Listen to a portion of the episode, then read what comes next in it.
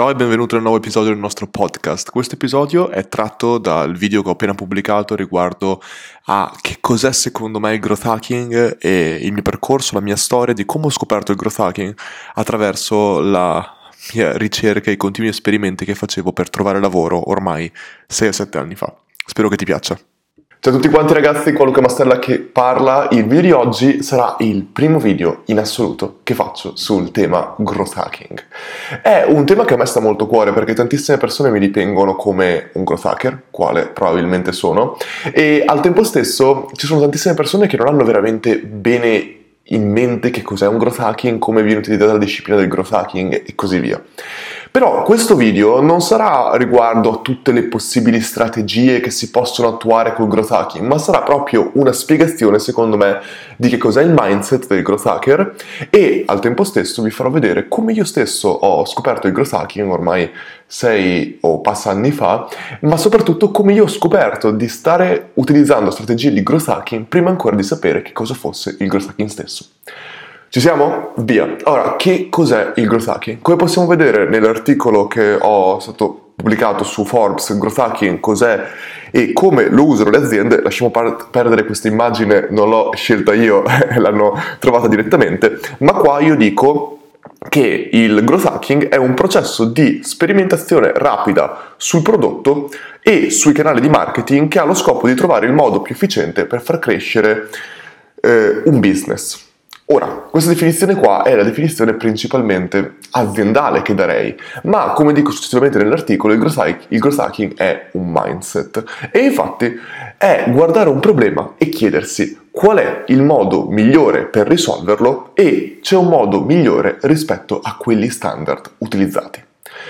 Questo, guardare un problema e chiedersi qual è il modo migliore per risolverlo, è teoricamente quello che secondo me è l'essenza del growth hacking. Problema, soluzione. Ci sono migliaia di soluzioni diverse. La maggior parte delle volte noi guardiamo a quelle standard. Proprio riguardo a questo, vi voglio raccontare il mio percorso per arrivare a tutto questo. Io infatti, ehm, quando ho iniziato ormai 6-7 anni fa a cercare lavoro, avevo appena finito il mio master e uno dirà, beh Luca hai fatto un master, avevo studiato in Canada, Francia Corea del Sud, era un master internazionale in inglese, eh, hai fatto poi un internship, tra virgolette, poi in realtà facevo come quasi il ruolo di capo di marketing in una startup nelle Filippine, insomma hai esperienza internazionale, hai fatto un master all'estero, parli inglese, bla bla bla, automaticamente tu troverai lavoro in una multinazionale o dove ti pare così.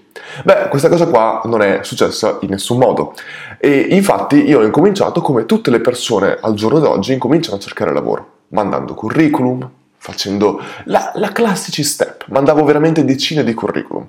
Sono arrivato a un certo punto che in totale, in tutta questa ricerca del lavoro all'epoca, avevo mandato 1123 CV tra LinkedIn e tantissimi altri canali. Mandavo CV tutto il giorno. Perché sai, è molto facile perdersi quando tu fai qualcosa, quando effettivamente fai qualcosa, quando invii, invii, invii, è, è un'azione. Quindi ti dici sto facendo qualcosa, a un certo punto otterrò risultati. Ma il concetto è proprio quello, che i risultati se non arrivano vuol dire che quello che stiamo facendo è sbagliato. E la mentalità del growth hacker è proprio questa. Tu hai un input, che sono le tue azioni, il tuo tempo, le tue energie, e hai un output, i risultati. E chiaramente ci sono tantissimi modi diversi per ottenere degli output, ma tu devi sempre valutare quali input ti portano il maggior tipo di output. In un certo senso la parola che è corretta è diversificazione. E ora fra poco ci arriviamo a questo. Quindi io all'epoca che cosa facevo? Mandavo tantissimi curriculum, a un certo punto ho incominciato a dire, ma cavolo, Luca, evidentemente c'è qualcosa che non va se non ti richiamano. Quindi incomincia a testare delle cose diverse. E il testing nel growth hacking è un'altra cosa che viene utilizzata tantissimo. Ricordatevi che io qua non avevo idea di cosa stavo facendo, di cosa stessi facendo, non, è, non avevo mai fatto una classe di marketing in vita mia, né nella, nella, triennale né nel mio master avevo fatto mai una classe di marketing. Non leggevo tanto, non, queste cose qua io semplicemente andavo per intuizione, era completamente qualcosa che mi diceva Luca di, c'è qualcosa di più, puoi ottenere di più. Quindi io che cosa facevo? Incominciavo a testare cose diverse. E Quindi ho incominciato come prima cosa a testare è il curriculum. Io inizialmente avevo il mio classico curriculum di tre pagine che non sapevo neanche all'epoca cosa, stessi, cosa avessi mai da scrivere. Il mio curriculum per avere tre pagine c'era l'esperienza del basket, c'era proprio qualsiasi cosa, come si sa. E ho incominciato a testare qualcosa di diverso. Per esempio, cosa facevo? Una volta, se- cioè ogni settimana, creavo una versione diversa del mio curriculum e mandavo a, che ne so, se, se, se, mi candidavo a per 40 aziende, mandavo a 20 aziende una tipologia di curriculum e ad altre 20 aziende un'altra tipologia di curriculum, più corto, con caratteri diversi e altre cose. Testavo diverse cose.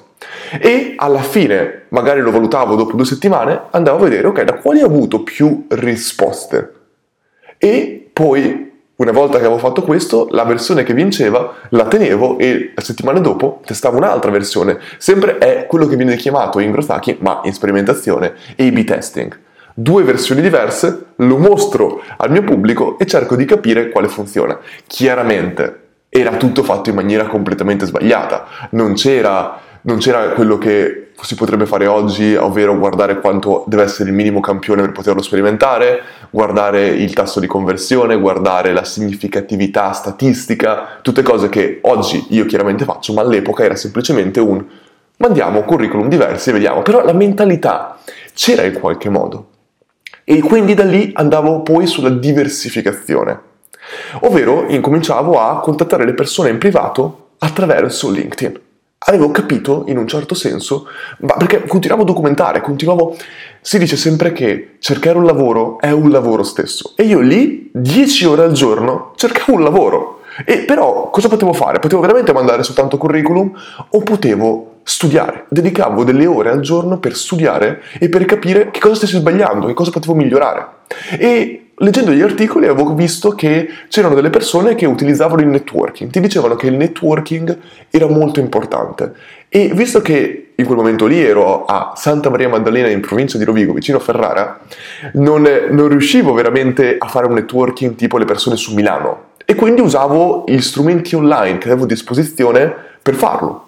Mandavo dei messaggi in privato ai recruiter delle aziende e li mandavo tantissimi perché sapevo che se potevo parlare con loro, magari potevo accedere a un colloquio o ad altre cose. Era tutto un esperimento, una diversificazione continua. Queste strategie, piano piano, questa sperimentazione mi ha fatto scoprire tantissime cose. Mi ha fatto scoprire che come c'è la SEO, Search Engine Optimization, ovvero ottimizzare le parole chiave, ottimizzare come i nostri i motori di ricerca, Google, eccetera, vedono un nostro articolo, principalmente fatto così, e lo mostrano al pubblico se siamo in grado di mettere le parole giuste e così via. Avevo capito che c'era la SEO anche per LinkedIn, anche per il mio curriculum. E quindi incominciavo a fare cosa? Cercavo le inserzioni delle aziende grandi, le leggevo, capivo che cosa stessero cercando, quali erano le parole chiave che cercavano e in un certo senso se quelle parole mi, mi mm, rappresentavano un minimo, le inserivo nel mio curriculum. Perché? Perché quando un recruiter cerca un potenziale candidato, mi troverà più facilmente se io contengo già le parole che la posizione per cui loro stanno cercando qualcuno che contengono anche quelle. Non so se hai capito un po' il concetto. Quindi, che cosa succedeva? Che sono passato dal non essere mai richiamato attraverso i curriculum, a incominciare a essere richiamato un po' di più attraverso la sperimentazione del, degli, dei CV, al incominciare a ottimizzare, a fare networking, incominciare a ottimizzare il... Um, come si dice, ho detto quindi il mio profilo LinkedIn e sono passato da non essere mai chiamato a invece essere trovato, essere ricercato. Tutto questo perché mi ricordo che avevo trovato un articolo che diceva che i ingegneri, gli sviluppatori scrivevano in maniera sbagliata la parola developer, la parola software, engineering, tutte quelle parole lì, perché i recruiter li cercavano e se la parola era sbagliata, i recruiter non potevano trovarli. Se hai capito? Perché se io cerco engineer e la parola è scritta male, non riesci, LinkedIn non mi mostra. E io ho detto, beh cavolo, se loro fanno questo per non essere trovati, io posso fare qualcosa di meglio per essere trovato. E quindi ho incominciato a ottimizzare le parole chiave sul mio profilo LinkedIn, eccetera, eccetera. Sono passato dal non essere mai richiamato a fare colloqui con aziende sempre migliori, con Riot Games, con bla bla bla, fino a che sono arrivati i recruiter a Dublino di Google e Facebook a cercarmi, a trovarmi, a dire dobbiamo ancora aprire la posizione per cui vogliamo, vogliamo farti un colloquio, però vorremmo farti dei colloqui. Capisci? Infatti avevo trovato le statistiche che dicevano che oltre l'80% delle posizioni lavorative che vengono aperte e chiuse ogni giorno vengono assegnate prima ancora di essere messe online. Quelle posizioni che tu vedi online sono le ultime, sono quelle che non riescono a trovare una, un professionista attraverso cosa? Attraverso il network dei reclutatori, attraverso il network dell'azienda, attraverso i reclutatori che cercano le persone direttamente. Perché, secondo le aziende, giustamente in un certo senso, le persone che si candidano sono quelle in un certo senso che non vogliono trovare.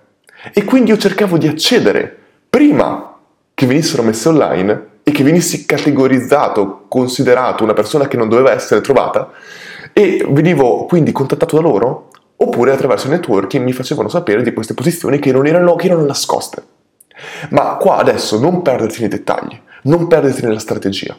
Capisci la mentalità che stavo cercando di utilizzare? Io stavo utilizzando in un certo senso quello che fra poco vedremo è growth hacking.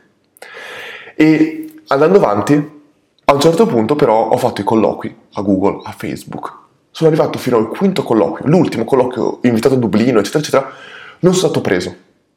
Vabbè, quello che però stavo imparando mi stava dando una mentalità delle cose incredibili il vero, vero, vero growth che ho utilizzato è stato quando sono andato in Australia. A un certo punto ho detto basta, in Europa io non vedo la possibilità di fare quello che voglio fare.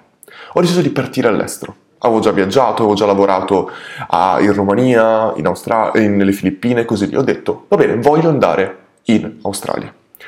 Prima di decidere di andare in Australia, però, ancora una volta, sempre minimizzare il rischio, limitare il rischio. Avevo capito LinkedIn, avevo capito il networking. Bene, ho incominciato a contattare, avevo trovato, avevo individuato 4 o 5 posti, San Francisco, Los Angeles, Sydney, Melbourne e Cape Town, mi ero detto, che potevano essere dei buoni luoghi dove trovare lavoro. E ho incominciato attraverso LinkedIn a trovare altri italiani che avevano fatto il mio stesso percorso, trasferendosi in quei posti e avevo incominciato a, chied- a scrivere a loro in privato dicendo ho l'intenzione di trasferirmi lì, ho queste competenze, ho questo percorso, secondo te posso, può essere il percorso giusto per me per fare carriera, per trovare il lavoro che voglio? Bene, in base a quanti mi avevano risposto, in base a quante posizioni erano aperte in ogni città, in base ai feedback, bla bla bla, avevo individuato che Melbourne e Sydney potevano essere i luoghi giusti. E ho detto ok, l'Australia potevo fare Working Holiday Visa, cioè il visto di un anno lavorativo, vado in Australia. Sono partito da Sydney perché già lì mi avevano incominciato a rispondere un po' di persone. Sono andato là con un piano, una strategia. Tutto quello che avevo testato nei mesi prima in Europa lo volevo utilizzare, ma c'era qualcosa in più. Avevo visto che alcune persone attraverso un video resume, un curriculum video, erano riusciti a trovare lavoro. E avevo visto anche che da altre parti c'erano delle persone che avevano utilizzato advertisement per contattare Mark Zuckerberg, il CEO di Facebook. Come avevano fatto? Avevano fatto advertisement su tutti gli impiegati di Facebook con, attraverso un video dicendo voglio parlare con il vostro CEO e vi faccio advertisement addosso fino a che non, qualcuno non dice a Mark di parlare con me. E avevo mischiato tutte queste cose insieme e mi sono detto Ok Luca, che cosa puoi fare?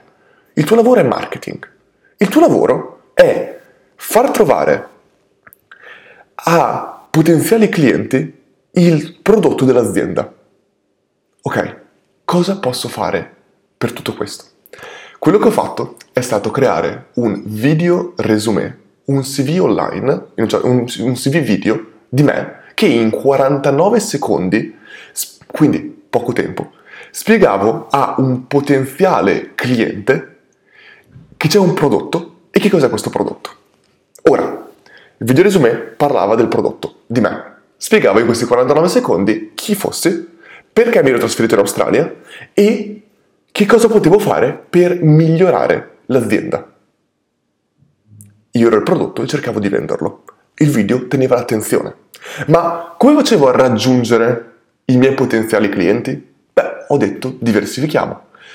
Utilizzavo Facebook, LinkedIn, YouTube Advertisement, avevo messo questo video resume sia su YouTube che sul mio sito privato, un sito che di una pagina con in fondo scritto contattami, fine. E utilizzavo questi canali diversi per mandarlo a, a chi? Questo è molto importante. Io potevo scegliere, ok, chi sono i tuoi potenziali clienti? Sono probabilmente gli HR manager, i recruiter? Mm, non lo so. Il mio vero potenziale cliente erano i capi delle aziende che, per cui volevo lavorare. Perché loro, se dicevano, mi piace quel ragazzo, mi piace la sua attitudine, prendiamolo. Loro erano i capi. Se un recruiter non ti può dire, no, non sono sicuro, no, no, il capo dice, no, no, non hai capito, sono io il capo. Io voglio assumere quella persona lì, assumila. E così ho incominciato a scegliere, ho cominciato a fare advertisement, sia sui CEO delle aziende, cioè i capi delle aziende, sia sui recruiter, ma era tutta un, un'esperimentazione. Facevo advertisement, c'era semplicemente, immaginati tu sei su Facebook sei, o su LinkedIn, sei capo di un'azienda, sei lì che stai navigando sul feed e a un certo punto ti viene fuori una, un video che parte in automatico, dove sono io che in 49 secondi ti faccio vedere, ti dico perché dovresti assumermi. Tutto questo unito al networking, continuavo a mandare messaggi in privato e mettevo anche in fondo il mio video resume mandavo messaggi in privato, come ho detto, partecipavo a eventi in Australia. Insomma, sono arrivato in Australia, non conoscevo nessuno. Nessuno. Avevo speso 300 euro per il volo, per andare là, e mi ricordo che 300 euro per l'Australia è pochissimo. Biglietto di sola andata, 5 scali, mi sembra Sri Lanka, eccetera, proprio per spendere il meno possibile, perché avevo 1000 euro in totale per sopravvivere. Sono andato a casa di un'amica brasiliana, di un mio amico che viveva in Australia prima ho dormito sul loro divano per non so quanto, fuso orario mi stavo uccidendo. Sono arrivato là e in 10 giorni ho fatto 18 colloqui e, qua- e, ho ricevuto 4 offerte di lavoro. 10 giorni, 18 colloqui, 4 offerte di lavoro. Probabilmente più di quanto avessi fatto in tutta Europa in 5 mesi prima. Questo perché la mia strategia era riuscita a arrivare alle persone giuste. Non avete idea di quante persone mi scrivevano dicendo ho visto il tuo video resume, mi piace tantissimo, vieni nella nostra azienda a fare un colloquio. Boom, direttamente con il CEO dell'azienda, direttamente con il capo del, del, marketing, del marketing dell'azienda. Nessun recruiter, niente, parlavo con loro, quattro offerte di lavoro, una da Rocket Internet, secondo me l'azienda di performance marketing migliore al mondo. Non avevo praticamente nessuna competenza tecnica che giustificasse la mia assunzione. Il capo dell'azienda, che è diventato successivamente il CMO di tutta Rocket Internet, mi ha detto, Luca, secondo me il 70% della ragione per cui dovrei assumere una persona è la sua attitudine. Io so che tu non sai un sacco di cose, ma io so che tu hai la voglia e la mentalità per trovare la risposta ai problemi. Questo è stato per me forse il più grande traguardo che ho raggiunto, poi vi metterò il video resume da qualche parte qua dentro per farvelo anche vedere perché guardatelo per favore, tutti vogliono partire perfetti. Guardate quel video resume. L'avevo fatto con dietro una coperta verde per creare il green screen. La mia coperta verde fatta a casa era praticamente eh, cos'è che era? Era una specie di eh, la, la, il, come si dice? La tovaglia che si usa per giocare a poker a Natale. Sapete quelle cose che si, avevo usato quella, era anche bucata, avevo coperto in qualche modo.